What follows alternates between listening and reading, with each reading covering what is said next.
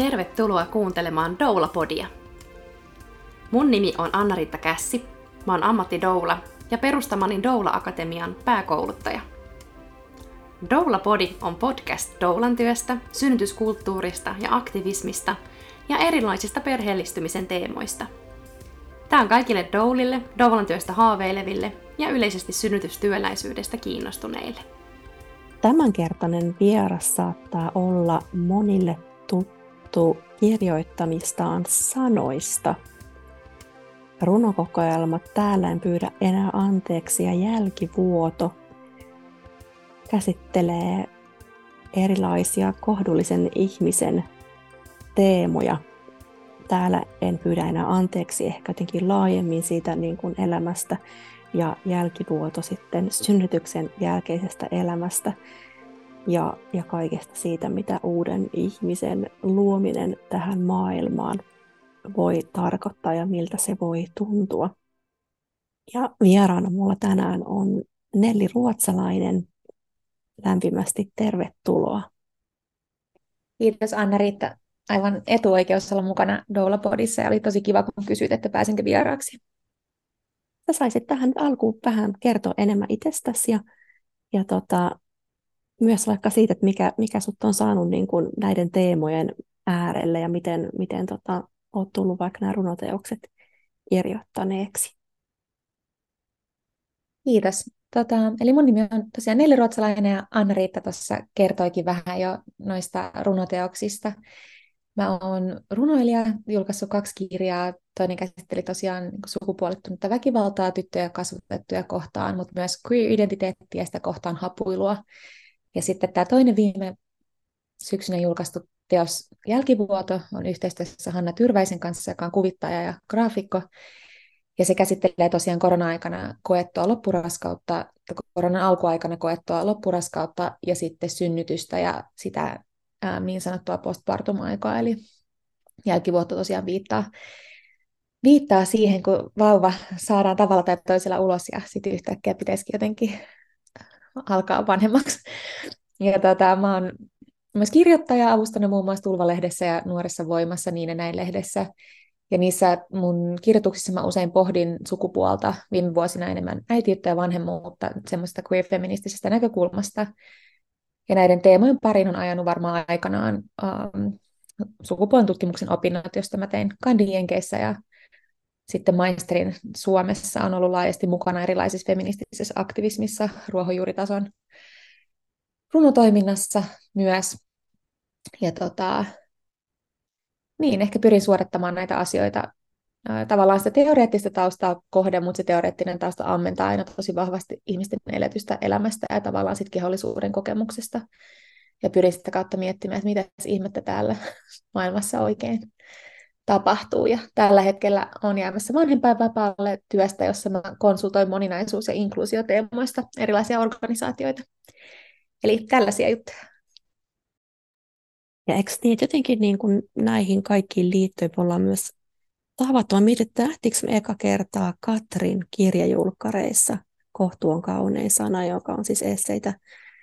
hoivasta. Ja, ja niin kuin, onko se ollut eka kerta, kun me ollaan niin kuin kasvokkain nähty, koska kyllä me ollaan niin kuin seurailtu toisiamme, mutta, mutta oliko se eka kerta, kun me niin kuin kohdattiin? Joo, ihan että sä otit Katrin kirjan jo tässä vaiheessa puheeksi. Se on ehdottomasti ollut itselle sellainen tosi tärkeä teos tässä vanhemmuuden alkutaipaleella. Ja Katri ja minä oltiin samassa semmoisessa kirjoitusryhmässä, joten mulla oli etuoikeus nähdä jotain Katrin tekstejä ennen kuin ne julkaistiin ja kommentoida niihin esseisiin. Ja olin sitten haastattelemassa tosiaan Katria siellä julkkareissa. Ja joo, musta tuntuu, että se oli eka kerta, kun nähtiin, nähtiin livenä. Mutta tosi paljon on arvostanut sun tekemää työtä myös tällä alalla ja sitä, miten sä tuot esiin moninaisuusteemoja sun työssä suhteessa sellaiseen alueeseen, mikä on usein tosi vahvasti sukupuolittunutta ja normien määrittelemää. Ja vähän siihen liittyen me tänään jutellaankin. Ja tässä kohdassa on pakko vinkata, jos et ole vielä kuunnellut Doulapodin jaksoa 23, niin tämä meidän mainitsema Katri Kiukas ja hänen esseekokoelmansa, niin Katri on siis haastateltavana jaksossa numero 23, eli tämän jakson jälkeen voit hyvin hypätä kuuntelemaan sitä, jos, jos tota, nämä teemat jotenkin sussa resonoi. Mutta liittyen nyt näihin just, että mikä, mikä niin kun, että kaikki nämä teemat ja semmoista on hyvin vahvasti jotenkin niin kuin sukupuolittunutta, niin minkälaisiin asioihin ei ehkä tule kiinnittäneeksi huomiota, jos, jos naisena odottaa vauvaa? Ja mullakin tämä niin kun kokemus, tai jotenkin siis en tietenkään, että kun itse en ole nainen, ää, vaan on ei-binäärinen ja kuitenkin niin kuin se aktiivinen sukupuolen kyseenalaistaminen mulla alkoi vaikka vasta sitten, kun mun molemmat lapset oli jo syntynyt. Tavallaan voisi ajatella, että joo, mä oon ehkä niin kuin ollut kaksi kertaa naisena raskaana, vaikka mä tavallaan ajattelin, että enhän mä toki silloinkaan ole ollut nainen, mä en vaan ollut sitä vielä niin kuin hiffannut. Ähm, mutta, mutta jotenkin, että vaikka mulla itsellä nyt henkkohti ei ole sellaista voimakasta kokemusta siitä, mutta, mutta silti ehkä niin kuin viime vuosina varsinkin on tullut kiinnitettyä huomiota aika moniin seikkoihin, jotka sitten jotenkin yhtäkkiä tökkiikin, kun ei ikään kuin uppoakaan siihen niin kuin oletettuun sukupuoleen, jonka ajatellaan aina olevan se raskaana oleva sukupuoli. Tuleeko sinulle mieleen ennen kuin mä rupean latomaan näitä omia, että mitä, mitä kaikkia asioita niin kuin odotuksen aikana, mihin voi törmätä ja mikä voi jotenkin olla häiritsevää, jos odottaja ei olekaan nainen? Joo, hyvä kysymys ja ehkä kuulijoille hyvä myös, että Anna-Riitta pyysi mua tähän podcastiin sen, kun mä avauduin omissa Instastoreissani sukupuolet tai siitä, miten kaikki raskausvaatteet on ää, todella jotenkin olettaa tietynlaista naiseuden performanssia tai semmoista äm, esitystapaa ja koin, että silloin oli itse vaikea löytää niin kuin, raskautta ja omaa niin kuin, sukupuolikokemusta tukevia vaatteita esimerkiksi käytettynä ja kohtuuhintaisesti. Ähm, mutta siis toi kysymys siitä, että minkälaisiin asioihin ei tule kiinteäksi huomiota, jos naisena odottaa vauvaa, on tosi laaja. Ähm, mä ajattelen, että moni nainenkin tai naiseksi, naiseksi identifioituva ää, tai naiskategorian samaistuva kokee sen normin, mitä raskaana olevalle naiselle esitetään jo itsessään tosi kapeana, koska myös naiseuden kategoria on niin laaja, että ihmisillä on eri tapoja tavallaan asua ja yllä, niin kuin, asua ja ottaa se kategoria haltuun. Et mä uskon, että siinä on monelle, riippumatta siitä, onko he naisia vai ei, niin paljon ahdistavaa. Ja, ja tota, osa siitä on, liittyy ehkä siihen niin kuin, tapaan, jolla ei kyseenalaisteta sitä, että tietyt kehon osat, niin kuin vaikka kohtu tai vulva, on tosi sukupuolittuneita. Ja mä ajattelen itse, että feministisestä näkökulmasta on haastettu kyllä niin kuin sitä universaalia naisyyden narratiivia siitä, että naisen päämäärä on vaikka tulla äidiksi, tai että se on joku semmoinen naisjärjen täyttymys, että sitä on, sitä on haastettu hyvin, mutta onko sitten haastettu sitä, että vaikka asetetaan niitä niin kuin patriarkaatin asettamia normeja vastaan, tästä tuli tällainen akateeminen luento, pahoittelen, niin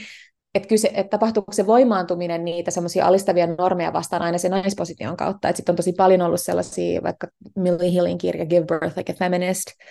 jossa pyritään ottaa naisille takaisin sitä naisten itsemääräämisoikeutta suhteessa niihin patriarkaatin normeihin synnytyskulttuurissa, jotka esittää naisen tai äitiyden naisien täyttymyksenä ja esittää, että synnytys pitää hoitaa tietyllä tavalla sairaalassa mahdollisimman tehokkaasti ja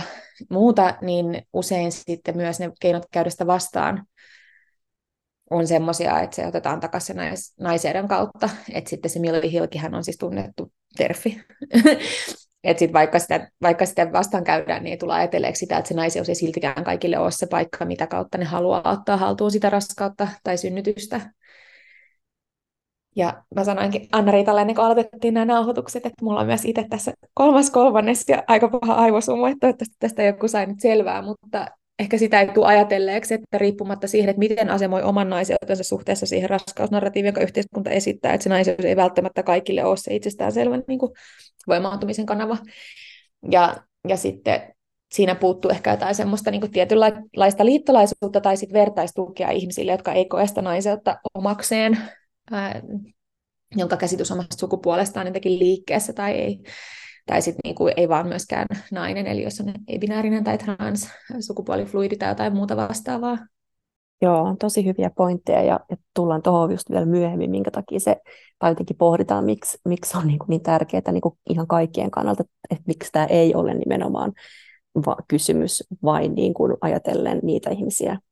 jotka eivät koe itseään naisiksi, vaan miksi tavallaan niin kuin, niin kaikkien kannalta olisi jotenkin ihanaa, että, että voitaisiin vapautua tuollaisesta. Ja tosi hyvä, että sä mainitsit myös tuon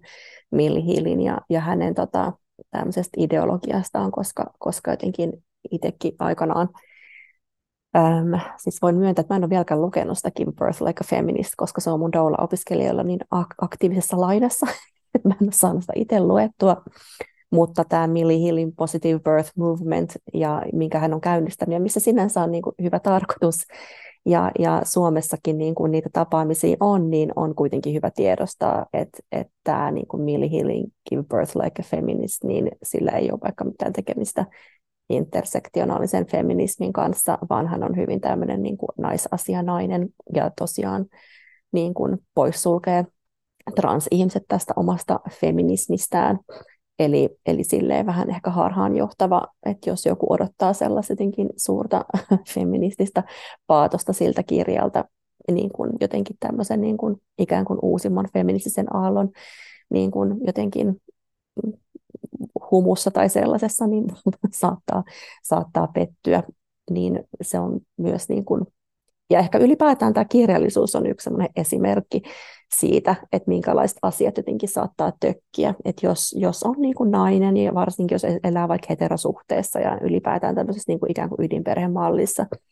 niin kirjallisuus useimmin niin kuin uppoaa ja siinä ei tavallaan huomaa mitään, mikä siinä tökkii,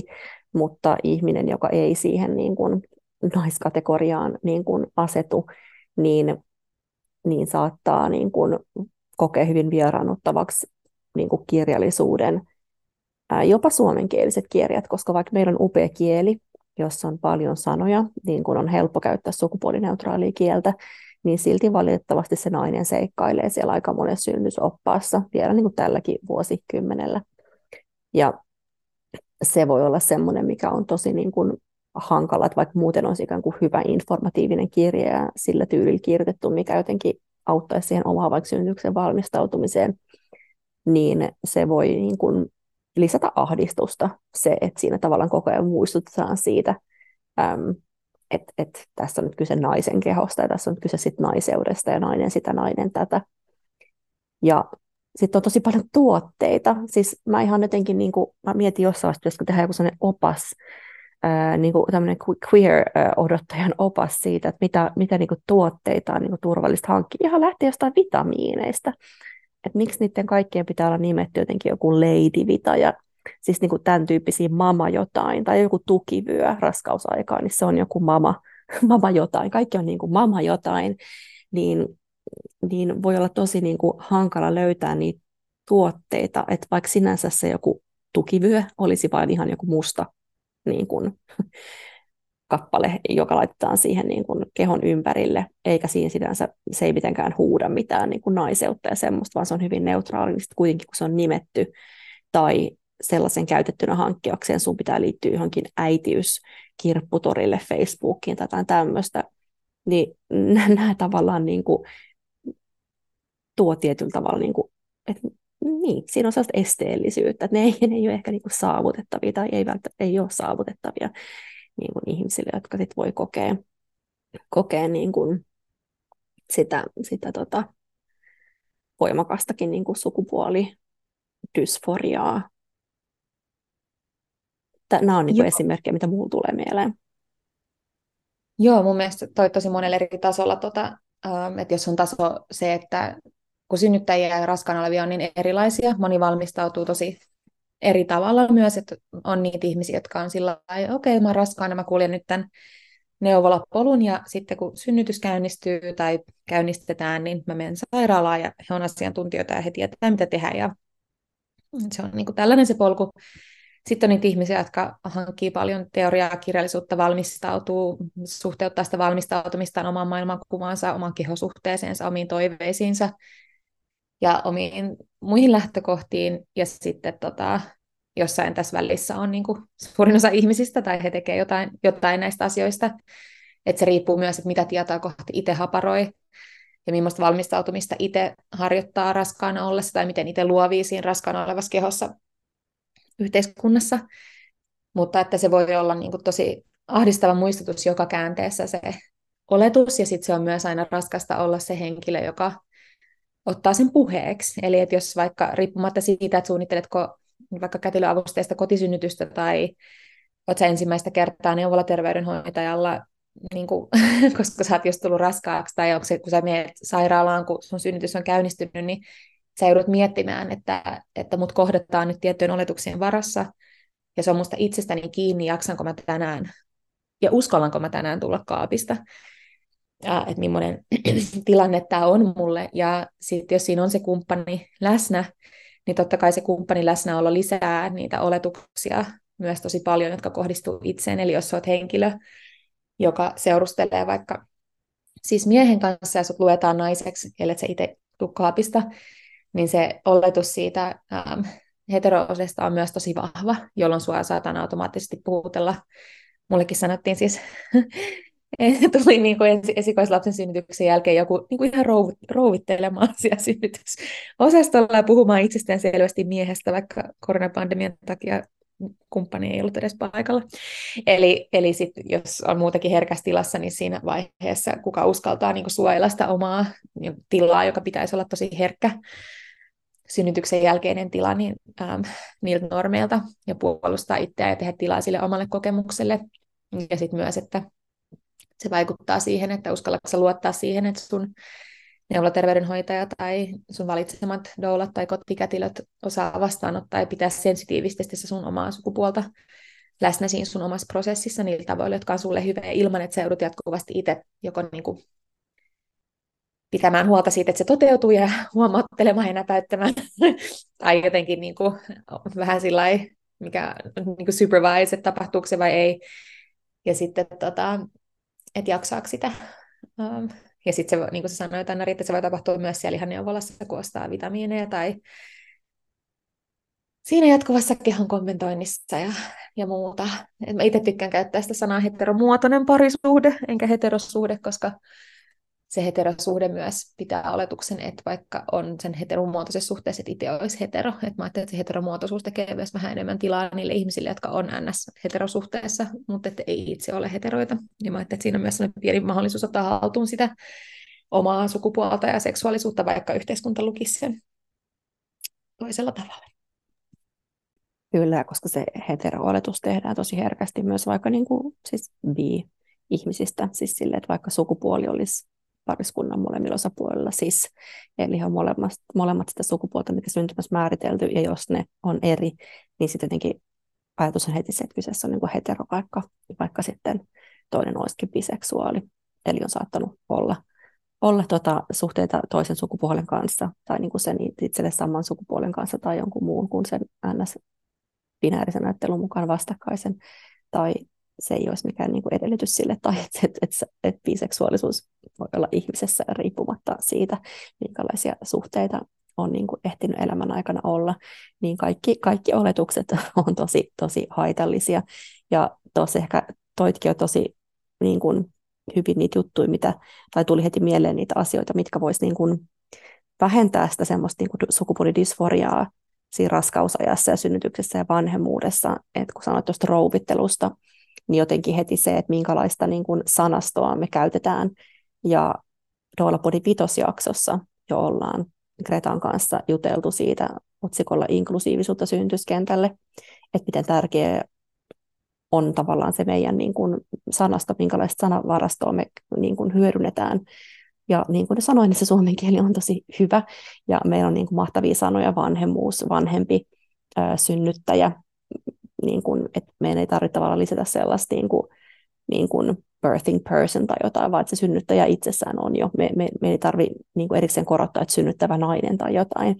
Niin meillä on tosi hyvä mahdollisuus käyttää hyvin niin kuin tämmöistä niin kuin inklusiivista ää, kieltä ja, ja olla tekemättä niitä oletuksia. Ja mä ajattelen, että ihan se, että vaikka syntyisi sairaalassa, että jos niin kuin lähtökohta olisi se, että siellä puhuttaisiin ihmisestä niin kuin vaikka etunimillä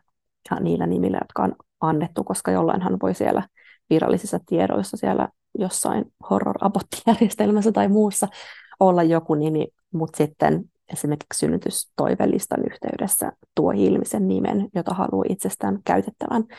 siinä synnytyksessä, koska, koska sekin on mun mielestä jotenkin aina jotenkin, en mä tiedä, mua vähän puistuttaa se, kun joku kätilö puhuu vaikka isukista tai jotain, siis sille, että et, et taas niin oletetaan jotenkin, ensinnäkin isukki-sanana jotenkin, että mikä se kätilö on niin kuin käyttää tuollaista niin kuin oikein niin kuin jotain tuollaista jotenkin imellä hellittelymuotoa sit isäsanasta, ja vielä se, että se on, tekee sit sen oletuksen, että tässä on nyt että kyseessä todella on nyt tähän syntyvän lapsen isä ja että hän haluaa myös tulla jotenkin määritellyksi isänä ja näin. Että on niin, kuin niin monia, monia kohtia, joissa, joissa niin kuin esimerkiksi hoitohenkilökunta on sitten neuvola tai, tai sitten se synnytyssairaala tai, tai me yksityisetkin toimijat tällä kentällä, että me voidaan käyttää semmoista kieltä,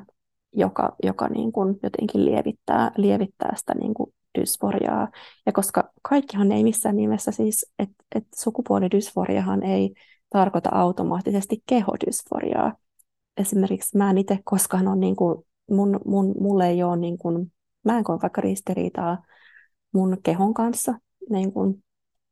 ja, ja, tota, ja jollekin niin kuin, ihmiselle, olisit ei-binäärinen tai vaikka transmies tai, tai jotain muuta, niin ei välttämättä se niin kuin, ikään kuin just keho itsessään, että jollekin se voisi olla ihan kauhistus, vaikka kuukautiset niin kuin raskaus, synnytys ja tämmöiset asiat, että ne voisi niin kuin pahentaa sitä ahdistusta siitä ikään kuin väärään kehon syntymisestä, mutta ei missään nimessä kaikilla. Että joillekin se on ihan niin kuin tosi toivottu asia ja se raskaus ja synnyttäminen kaikki tuntuu tosi luontevalta, vaikka olisikin esimerkiksi transmies, mutta tavallaan se ahdistus siinä voi just syntyä siitä, mitä sitten tavallaan, miten ympäristö näkee sen ja miten tavallaan tottumaton myös ympäristö on vaikka näkemään sen, että mies odottaa vauvaa. Ja, ja niin kun se niin kun ahdistus syntyy silloin ei siitä niin kun omasta kehosta ja siitä jotenkin omasta tilasta, vaan siitä, miten, miten se niin kun ympäröivä yhteiskunta jotenkin siihen, siihen niin kun suhtautuu ja siinäkin mä ajattelin, jotenkin semmoinen mm, representaatio, minkälaisia ihmisiä meillä näkyy niin kuin kuvastoissa. Ja niin kuin sanoit jo aluksi siitä, että, että jotenkin ylipäätään se naiskategoriakin on niin kapea, että jos oikeasti katsoo jostain kuvapankki, mitä vaikka maksuttomia kuvia ja hakee sieltä, hakee sieltä niin kuin raskaana olevia, niin, niin nehän on hyvin, hyvin niin kuin yhdenmukaisia kaikki. Kaikki näyttää niin kuin samalta samalta, että ne on niitä valkoisia, tosi hoikkia, hoikkia kehoja, jossa, jossa se raskausvatsa silleen niin kuin jotenkin perinteisen kauniisti sieltä niin kuin erottuu tai näin, että missä, missä on ne niin kuin ei-valkoiset ihmiset, missä on ne läskit ihmiset, missä on, missä on muut kuin naiset niin kuin odottamassa, odottamassa vauvaa. Et mä luulen, että kaikki, kaikki tällainen helpottaisi huomattavasti sitä niin kuin jotenkin vanhe, vanhemmuuteen sukeltamista, kun kaikki mm. ei olisi niin sukupuolitettua. Joo, se mitä mä kuulen tuossa on se, että tavallaan se ähm, seikat, jotka voisivat vähentää niin sitä sukupuolidysforiaa tai tuoda lisää tilaa niin representaatiolle, inkluusiolle, on myös niin moniasteiset, että yhtäältä pitäisi kouluttaa hoitohenkilökuntaa, joka on jo valmiiksi niin kuin sukupuolittunut ja sitten aliresurssoitu ala, niin kuin terveydenhuolto, että sinne pitäisi niin kuin laittaa lisäresursseja joka tapauksessa, ja sitten sinne pitäisi laittaa vielä lisäresursseja siihen, että heitä koulutettaisiin vaikka inklusiivisesta kielenkäytöstä ja kohtaamisesta kiireisessä sairaala-arjessa, ja sitten, ja sitten toinen on toi niin kuin representaatio ja viestintä, että millaisia pamfletteja just vaikka saa neuvolasta tai niistä muista palveluista, jotka on sitten kaikille saavutettavia. Ja sitten siinä on vielä se kysymys niistä, että jos pystyy tai on mahdollista itselle omassa taloudellisessa tilanteessa oikasta jotain näitä asioita tai luoda itselleen niin turvallisempaa synnytystilaa tai raskaana olevista tilaa, vaikka nimenomaan just doulan palkkaamalla tai suunnittelemalla kotisynnytystä, niin sitten siitä tulee kysymys just, että tavallaan, että missä elämäntilanteessa kelläkin on siihen varaa. Ja se on myös harmi, että sitten sitten niin, se, että, että moni lähtee sitten vaikka just kokoamaan sitä omaa synnytystiimiä niin, että se olisi mahdollisimman turvallinen tai luo semmoisia vertaisryhmiä tai muuta, muita semmoisia tiloja, mutta niitäkään ei oikein niin kuin, ehkä välttämättä tarjolla. Ja sitten just se miten se ei ole kaikille saavutettava se vaihtoehto, että ottaisi kotisynnytys tai suunnittelisi kotisynnytystä just omien valitsemien kätilöiden doulan ja tukihenkilön kanssa, koska se on se ratkaisu, mihin myös itse on päätynyt um, toisen raskauden kohdalla tai olisin jo ensimmäisen, ensimmäisenkin kohdalla mennyt, mennyt kohti sitä, mutta se ei ihan mennytkään sit niin se synnytys, vaan käynnistyi semmoisen tavalla, että piti mennä heti sairaalaan, mutta et, niin nämä on varmaan, nämä on nämä niin toistuvia mikroaggressioita, mikroaggressioita, mitä tapahtuu siinä aikana, kun on raskaana, ja mä allekirjoitan sen, mitä sä sanoit siitä, että se raskaana oleva, raska, raskaus itsessään ei välttämättä aiheuta sitä dysforiaa ainakaan itselleen, mutta ne on ne kohtaamiset, ne on ne kohtaamiset, kun yrittää ostaa niitä vaatteita, kun ihmiset, siis se on ahdistavaa kelle tahansa, että sua, sun painoa mitataan neuvolassa, mutta sitten se on myös tosi ahdistavaa, että ihmiset koskettaa, kommentoi, että sun keho ei raskaana ole, ollessa ole sun oma, vaan se on jotenkin julkista, ja mun mielestä myös toi Minja Koskelan äidiksi tuleminen kirjassa puhutaan tästä myös jotenkin hyvin, että se raskaana oleva keho on jotenkin yhtäkkiä paljon julkisempi kuin mitä se on ikinä ollut, että se sun tila näkyy usein ainakin jossain vaiheessa tosi paljon niin kuin ilmiselvästi päälle päin ihmisille, jolloin sitten susta tulee jotenkin semmoinen asia, mitä saadaan kommentoida, ja sitten jos sä valitat siitä kommentoinnista, niin sitten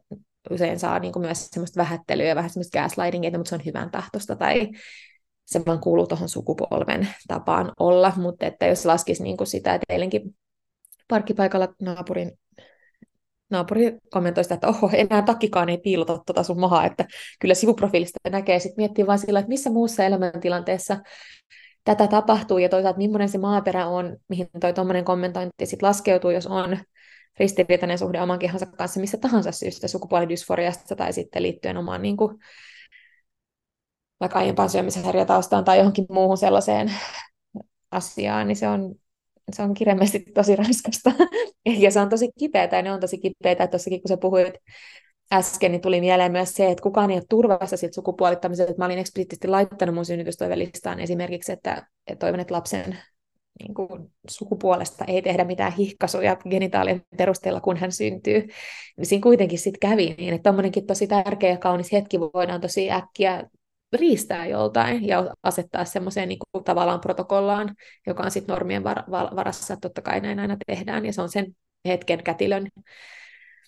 osaamisen puutetta, mutta myös niiden institutionaalisten käytäntöjen puutetta, että sen ei pitäisi olla myöskään oman tai yksilö, yksilöllisten kätilöiden tai synnytyslääkäreiden niin kuin oman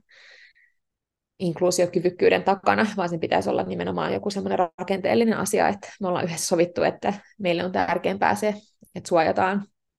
sitä niin kuin sukupuolikokemusta, jolloin sit ei lähtökohtaisesti tehdä näin, ellei sitä eksplisiittisesti sitten pyydetä vaikka. Nythän se on toisinpäin, että sitä pitäisi eksplisiittisesti pyytää vaikka, että niin ei tehdä, ja sitten sitä ei kuitenkaan sit toteudu siinä hetkessä. Se varmaan tulee siitä, että niin moni, siis vitsi, pitää kyllä tehdä yksi jakso myös näistä horror gender reveal juhlista, mutta niin kun, ää, se, että niin monet toivoo A, ensinnäkin siitä, että ultras katsotaan ne genitaalit, joiden perusteella sit niin kuin oletetaan se sukupuoli, ja että niin kuin, ja niin moni tavallaan perhe tietää jo synnyttämään tullessaan, siis niin kuin ainakin kun mä oon doulana synnytyksessä, niin aina kätilö kysyy, että tiedättekö kumpi on tulossa. Mä oon, että öö. ja moni tietää, tai luulee tietävänsä tai arvaa, mutta, mutta et niin kuin,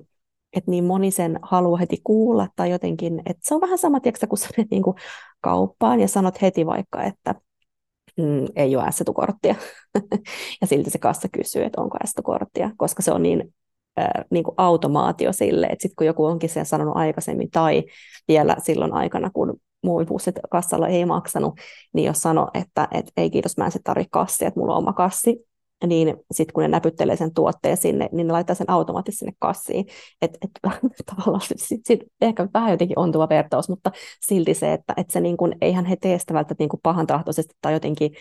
mutta että, että se tulee niin automaationa ja se on just tavallaan niin nurin kurin, että se pitäisi kääntää niin päin, että et niin kun, et oletus ja perus niin toiminto olisi se, että se sukupuoli niin ei ole mitenkään relevantti ja erikseen, jos joku pyytää, niin voidaan kertoa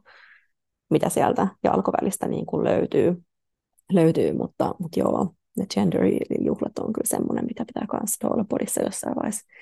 käsitellä, koska niiden, niiden luojahan on tota, jälkikäteen katunut hyvin paljon sitä, että, että lanseerasi tällaisen juhlan ja sai sen leviämään ympäri, ympäri maailmaa, niin se on kyllä myös yksi ilmiö, johon pitää ihan erikseen, erikseen keskittyä. Joo, ja, ja toi gender reveal-juhlat paljastaa myös sen samoin kuin noi, se, että odotusaikana jo kysytään usein, että tiedätkö kumpi on tulossa, niin vahvistaa ihmisille, joille se sukupuolin binääri on nimenomaan se niin kuin oma dysforia tai ristiriitaisia tunteita herättävä asia, että se ei ole ainoastaan siinä raskaana olevassa kehossa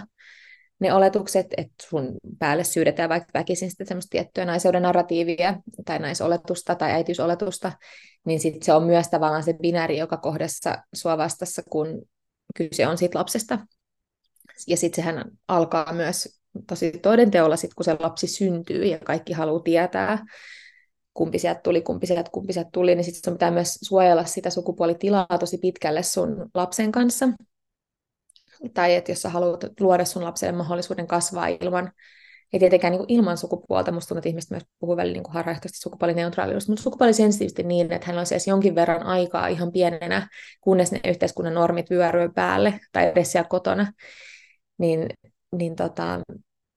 se tavallaan kerrostuu se taakka siitä, mitä kantaa, kun ei, ei samaistu itsestään selvästi siihen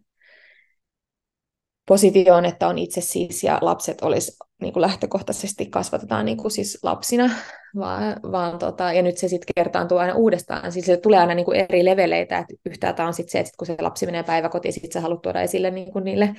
päiväkodin työntekijöille ja henkilökunnan, että teillä on tällainen näkökulma niin tähän kasvatukseen, ja sitten se lapsi tulee sieltä kotiin ja sanoo vaikka, että olen pikkumies, ja sitten sä hakkaat päätä seinään ja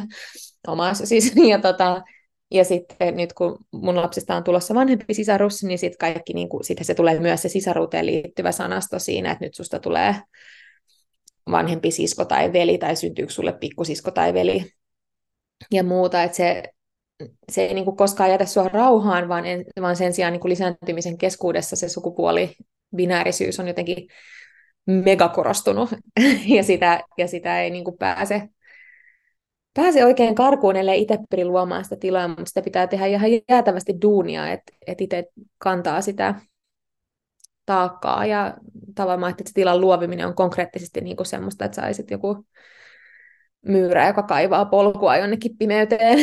ja, ja jos et sä tee sitä, niin sit sä asetat lapseksi niin kuin alttiiksi niille normeille, jotka on itsellesi ollut tosi väkivaltaisia tai ahdistavia ja ne, se ahdistavuus niin kuin jatkuu. Ja mä ajattelen, että nyt Anna riittää tässä meidän keskustelussa myös sitä, että miten tämä ei menisi siihen, että me puhutaan vaan siitä, miten ahdistavaa tämä on, koska mä mietin myös, että, että onko ollut jotain semmoisia hetkiä, jolloin on saanut semmoista niin kuin sukupuolieuforiaa tai semmoista niin kuin sukupuoli-alignment oman raskauden aikana, milloin on tuntunut tosi ihanalta se, se, että joku on osannut vaikka ottaa huomioon sen on ihan totta, että se semmoinen queer-ilo ja jotenkin ihan kaikessa ei vaan liittyä näihin lisääntymisjuttuihin, niin on semmoinen, mikä, mikä valitettava usein jää niin kuin taka-alalle ja, ja mikä ehkä just kertoo siitä, että tavallaan se, se, se niin kuin queer-ihmisenä oleminen itsessään ei ole niin kuin, että harvalle se on niin kuin ahdistus, vaan että negatiiviset tunteet liittyy enemmän vaikka siihen, että voi tulla pelkoa siitä hyväksyykö oma perhe tai just se, että, että, että missä tilanteessa uskaltaa tulla kaapista, kaapista ulos ja näin. Ja siis välillä mä mietin, että riittääkö se, että mä teen sellaista vaivihkaista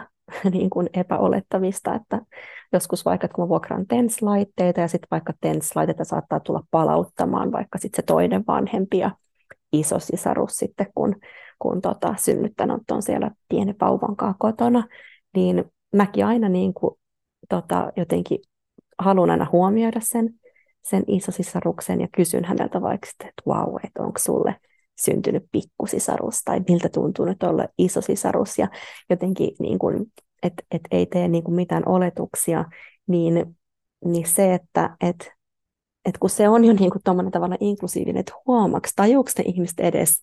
että mä en tehnyt siinä mitään oletusta, koska silloin kun siinä ei tavallaan tehdä mitään oletusta, niin se niin kuin ikään kuin uppoo kaikkiin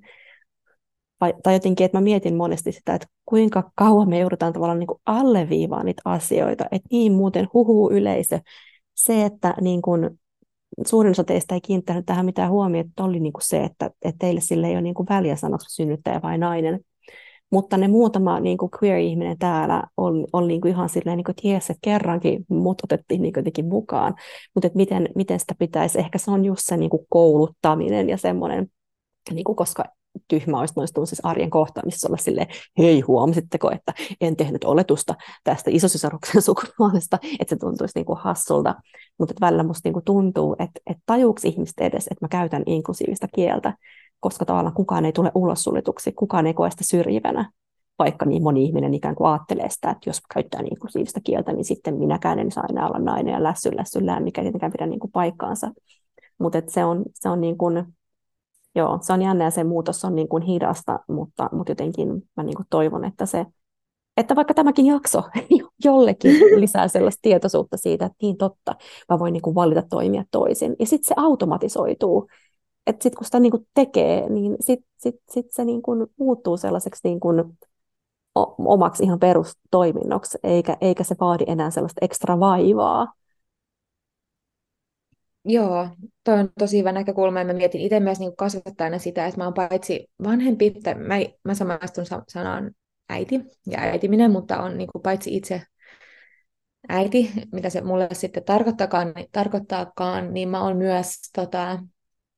mun siskon ja veljen lasten niin kuin, turvallinen aikuinen heidän elämässään, ja mulla on myös neljä kummilasta, ja mä ajattelen, että se niin kuin äitimisen rooli ja hoivaamisen rooli on niin kuin laajempi kuin vaan ne mun oma lapseen tai pian lapsiin kohdistuva. Ja mä mietin sitä, että kun mun sisko synnytti vähän aikaa sitten ja mä menin sitten hoitamaan niitä vanhempia lapsia. Me kuljettiin tuolla kauppakeskuksessa. Mä vein heidät syömään ja ostamaan kukkia mun siskolle ja muuta. Ja sitten kun me hirveän ylpeinä oltiin siinä, että me mennään nyt ostaa äidille kukkia, kun tuli tämä lapsi ja halusin myös niin kuin heille mallintaa tätä, että, että niin kuin nyt kunnioitan tätä teidän äitiä, joka on synnyttänyt ja hemmotellaan häntä ja näin, niin sitten niille lapsillekin se kukkakaupassa ja muualla pitkin sitä tilaa, niin kysyttiin, että kumpi sieltä tuli ja mä huomasin, että mä itse niin kuin jäädyin siinä tilanteessa, jolloin sitten se mun viisivuotias siskon lapsi ää, joutui vastaa siihen. Heilläkin on kotona niin sukupuoli sensitiivinen lähtökohta, niin mä mietin, että siinä oli mulle niin kuin kasvattajana menetetty paikka puuttua sen henkilön oletukseen niiden lasten nähden, vaan mä niin kuin vaikenin ja vähän niin kuin katsoin niitä lapsia, että no, mitä siinä kävi. Ja, ja mua on jälkikäteen jäänyt harmittaa um, se tosi paljon, että olisi niin kuin voinut kantaa sitä vastuuta. Vastuuta myös siitä, siitä, mutta mä oon iloinen, että joissain tilanteissa se on onnistunut, että mun vanhemmat, jotka on syntynyt 50-luvulla, Suomessa ja täällä elänyt ja kasvanut, niin on viime vuosien tai tämän ensimmäisen lapsenlapsen synty, syn, ensimmäinen lapsenlapsi heille syntyi 2018, niin sen jälkeen kyllä nähnyt ihan jäätävän paljon vaivaa, että he on karsinut sitä sukupuolittunut kieltä, ja mä kerron tämän sen takia, että jos moni turhautuu, ymmärrän sen tosi hyvin, mutta se on ollut itselle sellainen ilon paikka, että mun perhe puhuu englantia ja suomea keskenään, mun puoliso on myös puhuu englantia äidinkielellä, niin meidän chateissa kysytään esimerkiksi, niin kuin, että how are they doing um, lapsista, tai they are so wonderful. Ja se on itse niin kuin ihan tosi liikuttavaa myös nähdä sitä, että sitten sanotaan, sinä se pikku öö, tyyppi, sitten sä näet, että se jää jumittaa se kela, mutta he osaa kuitenkin sitten jostain niin kuin on uudelleen kouluttanut itsensä siihen, että sieltä ei tule se pikkuniinti tai pikkumies tai jotain muita tämmöisiä niin kuin hirveitä oletuksia tai asioita, että on, on, on jotain niin kuin ilopilkahduksia myös sitten siinä tosi tärkeä juttu, ikään kuin luo to, to, toiveikuutta siitä, että, ikään kuin, ja myös antaa se esimerkin siitä, että, että tämä on ihan mahdollista kaikille, että kukaan ei voi tavallaan piiloutua sellaisen, niin kuin, että noin minä en ymmärrä näistä nykyään hömpötyksistä mitään. Ja pakko muuten tässä kohtaa mainostaa tämän kaupallinen yhteistyö itseni kanssa, että, että olen kirjoittanut seksuaalikasvatusoppaan isovanhemmille, jossa on myös näistä sukupuoliasioista, että jos hakkaa itse omaa päätään seinään sen kanssa, että omat vanhemmat ei jotenkin hiffaa, niin, niin tuolta sujuvaa seksuaalikastusta.fi mun, mun seksuaalikasvatussaitilta voi käydä tilaamassa sen, sen oppaan ja lahjoittaa sitten niille isovanhemmille tai muille läheisille, joiden, joiden kanssa niin kuin, ei nämä asiat meidän mennä jakeluun, niin ehkä jonkun muun, muun artikuloimana sitten se voi olla helpompi ottaa vastaan kuin sitten sit vaikka just omalta, omalta lapselta tai näin. Mutta mut takaisin niihin odotusvaatteisiin, niin mistä sä silloin sen tuskailit, niin löysitkö ratkaisua tai mistä olet itse löytänyt sellaisia niin kuin joko sukupuolineutraaleja tai jotenkin siihen sun sukupuolen ilmaisuun niin kuin sopivia ortusvaatteita? Joo, siis hyvä kysymys ja kiitos hei, että kerroit tästä oppaasta, että pitää heti vanhemmille joululahjaksi myös sitten se. Ähm, itse asiassa kun mä avauduin Instasta tästä, niin äh, olin itse tosi turhautunut, olin raskauden siinä vaiheessa, että nyt, nyt tarvii kiireesti jotain vaatteita, missä, jotka mahtuu mukavasti päälle ja itse mun suurimmat ehkä semmoiset sukupuolidysforian kokemukset tapahtuu työelämässä, jossa pitäisi pukeutua niin, kuin niin sanotusti business casual tai jotenkin sillä siististi, että se on niin kuin tosi normeen ladattu tila, missä on tosi vahvat sukupuolittuneet käsitykset siitä, että voiko esimerkiksi joku startup-sismies mennä vähän rönttöisessä hupparissa johonkin kokoukseen, mutta sitten jos mä, joka on niin kuin lähtökohtaisesti musta tehdä naisoletus, niin tulla meikittää harjaamattoman tukan kanssa ja joku vähän rönttöinen huppari päällä, niin mun niin kuin asiantuntijuus, joka on tavallaan se valuutta, jolla mä pelaan työelämässä, niin on automaattisesti jo kyseenalainen. Mun mielestä sen sukupuolioletuksen takia, että se nainen asiantuntijana tai naisoletusasiantuntijana ja sitten vielä nainen asiantuntijana asioista, kuten tasa-arvo ja yhdenvertaisuus, joka mä työskentelen, niin siinä on jo tavallaan tosi paljon oletuksia ja niin kuin tiedostamattomia ennakko-oletuksia, joita vastaan mä pelaan. Ja sitten siinä tilanteessa mun pitää niin kuin jotenkin tukea sitä omaa asiantuntijuuttani, tai mä ainakin semmoisessa harhakäsityksessä, että mun pitää sillä omalla niin kuin presentaatiolla en saa käyttää niin kuin liian voimakasta kieltä, en saa olla liian aggressiivinen feministi, en saa olla liian tiedätkö, queer, ää, niin kuin, ei queer niin kuin ulkomuodolta, niin, mutta mä en itse ole löytänyt siihen semmoista niin kuin, tapaa navigoida sitä, kun sä tuot vielä sen raskaana ole, olevan kehollisen julkisen tilan siihen, että sit sä et pysty niinku myöskään kieltämään sitä, että sä oot niinku näkyvästi raskaana ja sit sä oot näkyvästi ihmisten edessä vaikka kouluttamassa, niin se on, mä koen sen tilan tosi niinku haavoittuvaisena ja sitten siinä on kaikki ne sukupuolittuneet normit ja sitten sä haluaisit siinä kontekstissa löytää itsellesi halvalla jotain vaatteita, jotka tukee tätä ja sitten sä meet sinne kirpparille tai niihin ryhmiin ja sitten siellä on semmoisia V-aukkosia polyesteristä tehtyjä pilkkupaitoja, jotka kiristyy tänne rintakehän alle ja ää, tai sikireet farkkuja ja muuta, mutta tähän, tästä kun avaudun Instasta heti yksi mun rakas ystäväni vastasi siihen, ja tämä oli just se hetki, mikä tuotti niinku ehkä semmoista sukupuoli iloa tai semmoista queer-solidaarisuutta ja liittolaisuutta, niin hän alkoi heti katsoa Pinterestistä mulle erilaisia asukokonaisuuksia, missä oli sitten semmoista niin sukupuolineutraalimpaa, mutta kuitenkin sillä siistiä pukeutumista. Um, ja semmoisia ajatuksia ja ideoita, että hei, että löytyisikö meidän yhteisistä vaatekaappeista jotain tämmöistä. Ja sitten mä katsoin mun kumppanin vaatekaappi, että hei, siellä olisikin tällainen, että tämä vielä mahtuisi niin kiinni tuosta mahan kohdalta, että voisiko mä käyttää tätä ja miten mä voisin yhdistellä näitä eri, että sitten mun ei tarvitsisi niin esittää siellä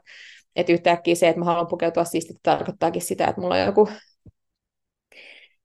ihme mekko päällä, enkä mä niinku halua ainakaan vähätellä myöskään feminiinisyyttä, että et toki,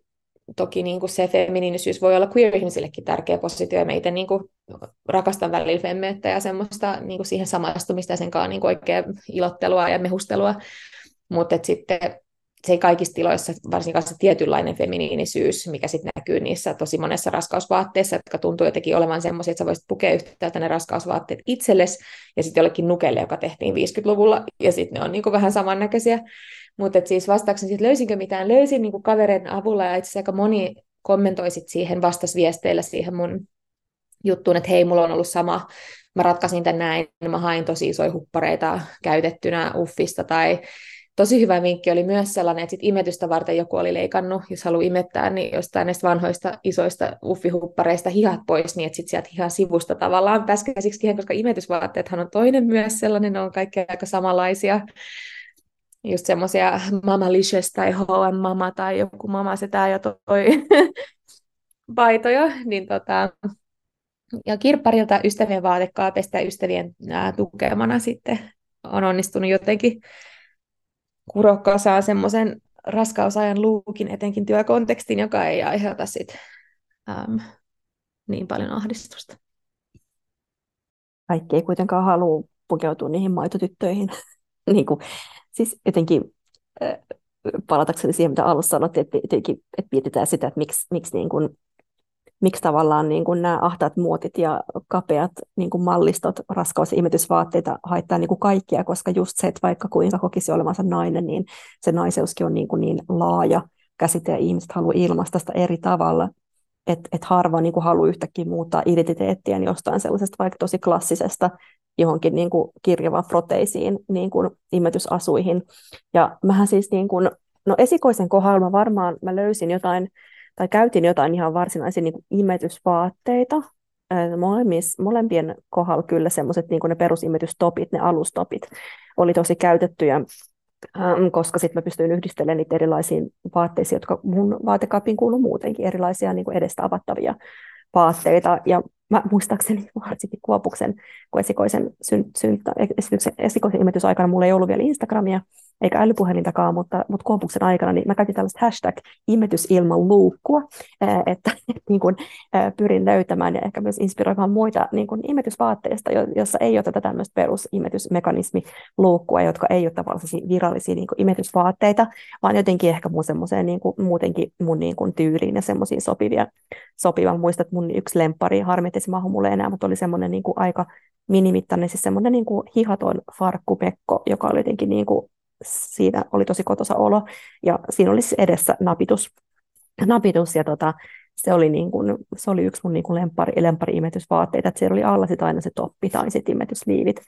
ää, riippuen vähän myös niin kuin vuoden ajasta tai näin, mutta että et, et se, se on kyllä todellakin se imetysaika myös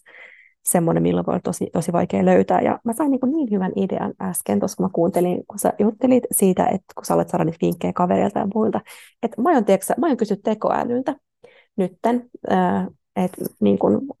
on se sitten vaikka nyt joku non-binary pregnancy tai jotain, ja tota, sitten kun mä julkaisen tota, jakson, jakson ulkona, niin mä laitan sitten siihen tota, julkaisun yhteyteen niitä kuvia, kuvia, mitä mä oon löytänyt, niin katsotaan, katsotaan mitä tekoäly, minkälaisia tota, pukeutumisvinkkejä se antaisi vaikka transmiesten tai ei-binääristen odotusvaatteisiin. Niin tota, koska jotenkin itsellä mulla tulee heti semmoinen, mulla tulee semmoinen niin ysäri viipa, että mulla jotenkin oma semmoinen, miten mä visioisin, että mikä vaikka tällä hetkellä mulle tuntuisi kotoisimmalta, jos mä olisin raskaana, olisi varmaan joku flanelipaita, öö, lappuhaalari, joku niin kuin sen tyyppinen niin kuin yhdistelmä tai jotain. Minusta tosi kiinnostavaa nähdä, että mitä, mitä tekoäly ehdottaisi tähän. Joo, kysy ihmeessä. Äh, tota, toivottavasti tekoäly on tai niin kuin se, mistä ne, no kun tekoälyssäkin on niin paljon normeja perattu sisään, että saa nähdä, että millaista sieltä, sieltä tulee, mutta toi lappuhaalarit on pakko mainita sellaisena, että niitä vinkattiin myös mulle, että, että tota, että niitä voisi käyttää nyt, nyt raskausaikana, mutta mun mielestä sä oot oikeassa Anna-Riitta siinä, mitä sanoit just, että, että tällaisten niin kuin asioiden purkaminen ja pohtiminen hyödyttäisi ihan kaikkia, koska se, mistä aluksi keskusteltiin, on se, että se raskauden tekemä oletus naisesta tai se normi on hyvin, hyvin kapea, ja me, tuntuu, että monelle, monelle saisi tilaa siitä, että räjäyttäisi sen, niin kuin vaikka sen business casual pukeutumisoletuksenkin, tai jonkun vastaavan, niin kuin, että mitä on kunnollinen pukeutuminen, tai ähm, niin, niin siitä hyötyisi tavallaan kaikki, et koska se on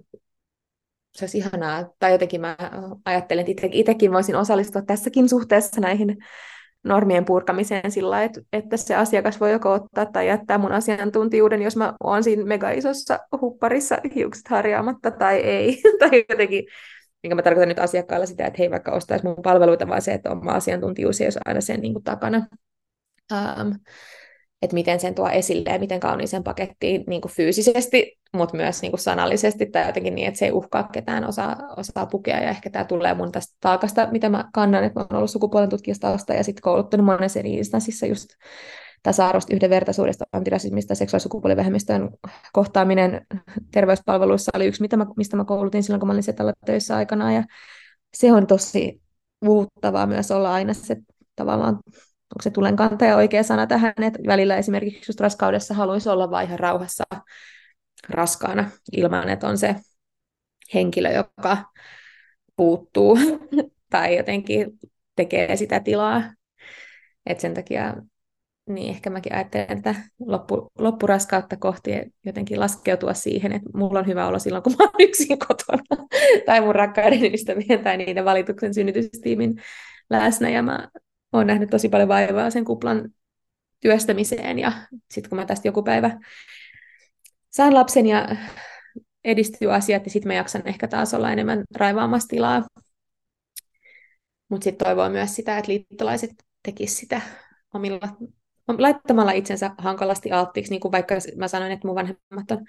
on tosi paljon skarbannut, niin joka tapauksessa silloin, kun esikuinen syntyi, niin he sitten kysyivät, että kumpi sieltä tuli, että ei meitä niin kiinnosta, mutta näitä muita sukulaisia, niin voisiko sitten ne liittolaisasemassa olevat, jotka itse ei kohtaa sitä tai jotka on siis tai muuta, niin olla niitä, jotka sitten kävisivät niitä hankalia sukulaisia vastaan, tai ne, jotka puuttuisivat siihen niin kuin esimerkiksi nyt kun tämä on doulapodi, niin doulat sitten puuttuu niiden sairaalahenkilökunnan ongelmalliseen kielenkäyttöön tai normeja ylläpitävään kielenkäyttöön, että sitten se mahdollisimman pitkälle suojeltaisi sen odottajan ja synnyttäjän rauhaa.